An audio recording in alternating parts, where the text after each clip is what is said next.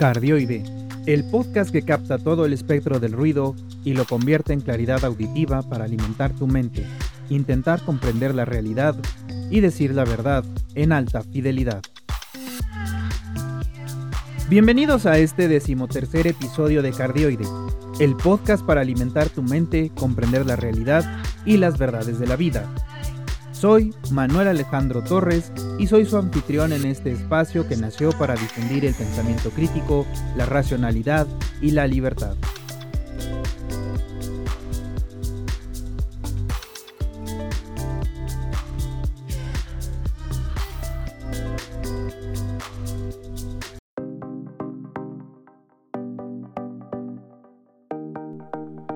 Empecemos con nuestra sección La Fake News en esta ocasión, desmentiremos o intentaremos derrumbar varios prejuicios y sesgos con ejemplos claros y aterrizados a la realidad de cada individuo.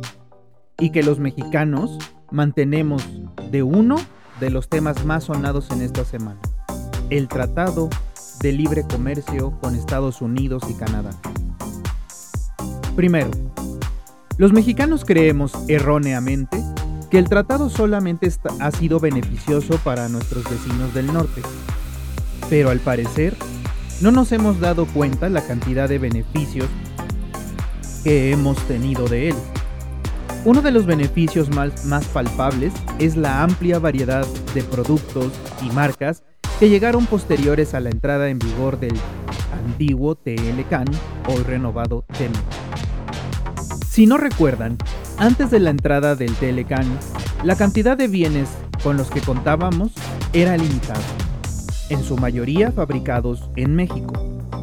Varios de los juguetes con los que ustedes crecieron o, con los que sus padres crecieron eran copias de las versiones originales de otros países o varios eran contrabandeados. Haciendo de estos juguetes dulces, accesorios y aparatos eléctricos un bien con un costo altísimo al de compra en sus respectivos lugares de origen. Hoy en día, usted puede elegir de una variedad muy grande de productos con diferentes calidades y costos, desde los más económicos hasta los más exclusivos y por ende costosos. Y no solamente un par de marcas mexicanas con una calidad deficiente porque el gobierno los protege para no irse a la quiebra por vender algo de escasa calidad. Otro de los beneficios que cualquier mexicano joven puede palpar es el acceso a eventos que de otra forma en un gobierno autoritario y cerrado al exterior no podrían haberse dado. Es decir, un gobierno nacionalista, protector de la mal llamada y mal entendida soberanía nacional y que además pretendía enarbolar la moral mexicana. ¿Te recuerda a alguien? Por ejemplo, tal como pasó con The Beatles en el año 1965, en el que el regente de aquel entonces Distrito Federal canceló su participación porque en sus palabras eran un mal ejemplo para la juventud.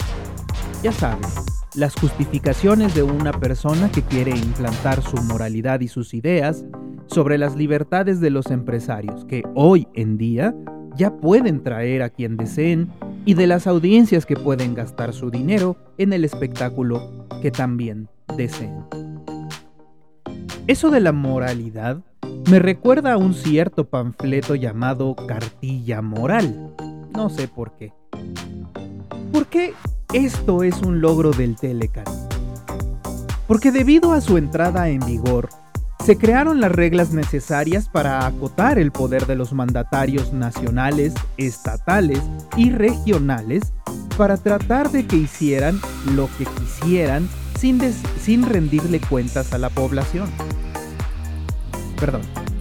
Para evitar que hicieran lo que quisieran sin, rendirle cuentas a la población.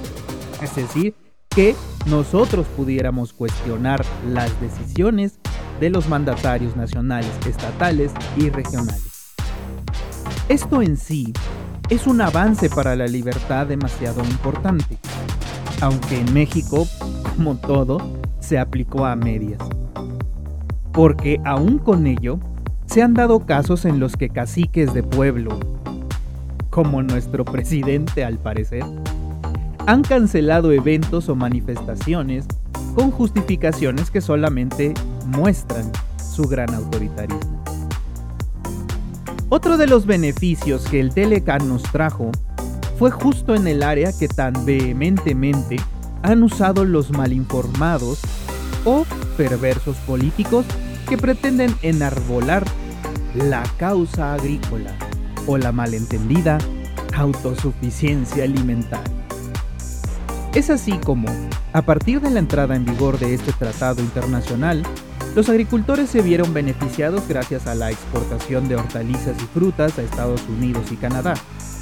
Todos aquellos que entendieron, trabajaron y tenían las condiciones para el cambio de su giro agricultor hacia las hortalizas pudieron hacer crecer su actividad hasta convertirse en excelentes exportadores de alimentos sin procesar y procesado. Pero también, para nuestro país, hubo un mejoramiento de las condiciones alimenticias de la población. Y esto se debe a que pudimos comprarles el suficiente maíz a otros países para poder disminuir la desnutrición en México.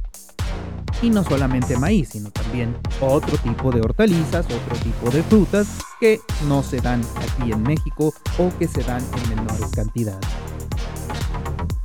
No digo que no quede trabajo por hacer en esta área de la nutrición, pero en definitiva, las generaciones posteriores al tratado tuvieron mejores oportunidades de nutrición que, que las anteriores. La desnutrición crónica de la población disminuyó de 1988 al 2016. Y por último, tenemos el tema del aumento de oportunidades laborales en el país. Hoy en día contamos, a pesar de las pésimas medidas y acciones emprendidas por el nuevo gobierno para ahuyentar a la inversión extranjera, con una amplia variedad de elección de oportunidades laborales. Desde 1994 empezaron a llegar a México una serie de fábricas en los sectores automotriz, electrónico, textil, minero, del entretenimiento y otros, así como restaurantero, que le han dado al país mayor crecimiento y oportunidades a millones de familias mexicanas de hacerse de dinero para poder mejorar sus condiciones. Si no me creen en esto último, Vayan y pregunten a sus abuelos y sus padres la cantidad de limitaciones que tuvieron al crecer y pídanles que contrasten contra la cantidad de oportunidades, actividades, productos y alimentos a las que tienen acceso hoy en día. Recuerden que de todo esto que he mostrado aquí hay evidencia y fuentes de las que obtengo la información necesaria y confiable para poder sostener las afirmaciones para los Patreons del canal. Y que ustedes pueden formar parte de ellos buscándonos en la plataforma patreon.com o patreon.com como Cardioide ¿Ya te habías dado cuenta de estos beneficios? ¿Aún crees que el Telecan o el nuevo Temec solamente ha beneficiado a nuestros dos vecinos del norte? ¿O ya caíste en cuenta de lo mucho que ganamos y que perderíamos de concretarse la ideología de cierre, aislamiento y malentendida soberanía nacional?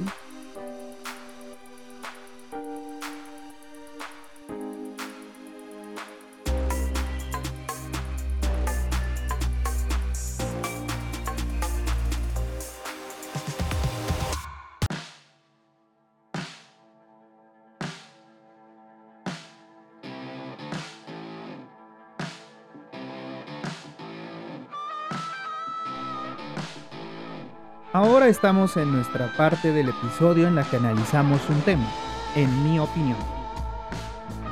Los tiempos que transcurrimos son, como muchos mencionan que dice la llamada maldición, tiempos interesantes. Dicho esto, son tiempos de cambios y de encuentros violentos entre pasado y futuro. Siempre que sucede un cambio de paradigmas y una diferenciación clara entre la seguridad de lo que era y la incertidumbre de lo que será, existen reacciones reacias al cambio y por lo tanto buscan a toda costa aferrarse a lo antiguo, a lo que se entendía. En el caso de México, el gobierno actual pretende regresarnos a una malentendida época de prosperidad que nunca existió realmente. Por ello, cada acción que toman provoca retroceso. En el caso de las ideologías que parecieran ir hacia adelante o se conocen como progresistas, se han convertido poco a poco en lo que se radicó pasada la Guerra Fría, es decir, el autoritarismo, en el que solamente un grupo podía decidir qué pensar y cómo actuar. Así, esos grupos buscan que todos se adapten a sus formas, sin validar la diversidad de opinión y pensamiento que se tiene en el mundo. Esto existe en ambos espectros, desde los que promueven el llamado progreso como los que promueven la seguridad del tradicionalismo. Que por cierto, los que promueven el progreso realmente no promueven el progreso, sino promueven la idea de que ellos tienen la razón por encima de todo. Como el doctor Macario, Macario Esquetino menciona, es en este momento en el que dejamos de entender las cosas, que de por sí ya nos cuestan trabajo entender. Es así como él mismo dice, y yo apoyo su opinión, que debemos aprender a abrazar la incertidumbre para lograr salir de esta lucha entre pasado y futuro, favoreciendo siempre la visión a largo plazo de un futuro mejor. Toda acción de retroceso, según nos ha enseñado la historia, termina en una desgracia aún mayor que la que se pretendía evitar dejando correr el curso de las acciones que nos empujaban hacia el futuro. Como ejemplo tenemos muchas de las guerras ocurridas hoy en día, desde la Segunda Guerra Mundial con el deseo de Hitler de regresar a Alemania a sus días de gloria antes de la Primera Guerra Mundial, y la actual invasión de Rusia a Ucrania, buscando devolverle el control de antiguos territorios de la URSS y anteriormente del Imperio ruso, pero al mismo tiempo negando la aún mayor antigüedad de la Rus de Kiev, que fue conformada por diversas tribus eslavas orientales, confirmando que no existe tal cosa como solo una cultura rusa, sino también una cultura bielorrusa y otra ucraniana. ¿Y tú? ¿Deseas volver al pasado o caminar hacia el futuro? ¿Ya empezaste a abrazar la incertidumbre para poder ver el futuro de frente y, sin sensacionalismos o mitos infundados? ¿Te preocupas por entender tu realidad y cuestionar lo que te dicen de ella, contrastando dicha información con los datos duros que otorgan las herramientas del pensamiento científico?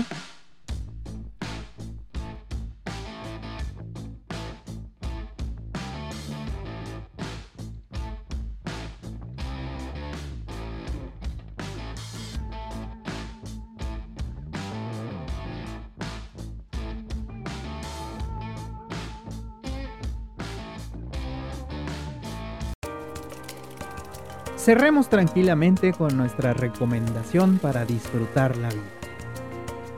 En esta ocasión les vengo a platicar del mate, la bebida por excelencia que provocaba las discusiones por su propiedad y origen, al menos en las generaciones de padres y abuelos de Argentina y Uruguay.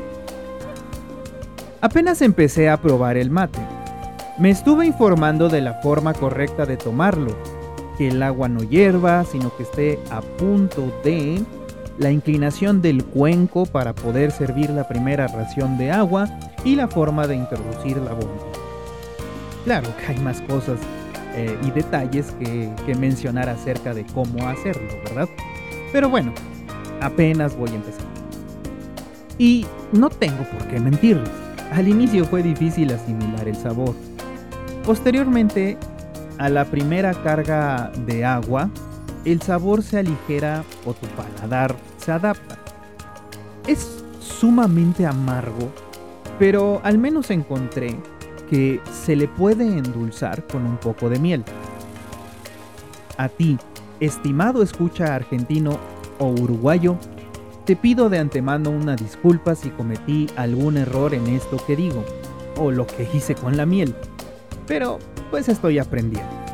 Si desean hacerme alguna sugerencia pueden ir a las redes de nuestro podcast y comentar. Es sin duda un ritual muy agradable tomar un mate por la tarde, con los pocos pendientes restantes de tu trabajo, o simplemente para leer un libro o disfrutar de tu música con tus excelentes audífonos hi-fi. Además, el estómago te agradecerá recibir algo caliente posterior a la comida. Seguramente acompañarlo con algo dulce es también un acierto muy grande. Tal vez con alfajores. Tú, escucha que tiene más experiencia con el mate, puede decirnos a todos qué nos recomienda. ¿Ya se te antoja un mate? ¿Te interesa probar este brebaje tan difundido en el cono sur y tan característico de las naciones amigas de Argentina y Uruguay?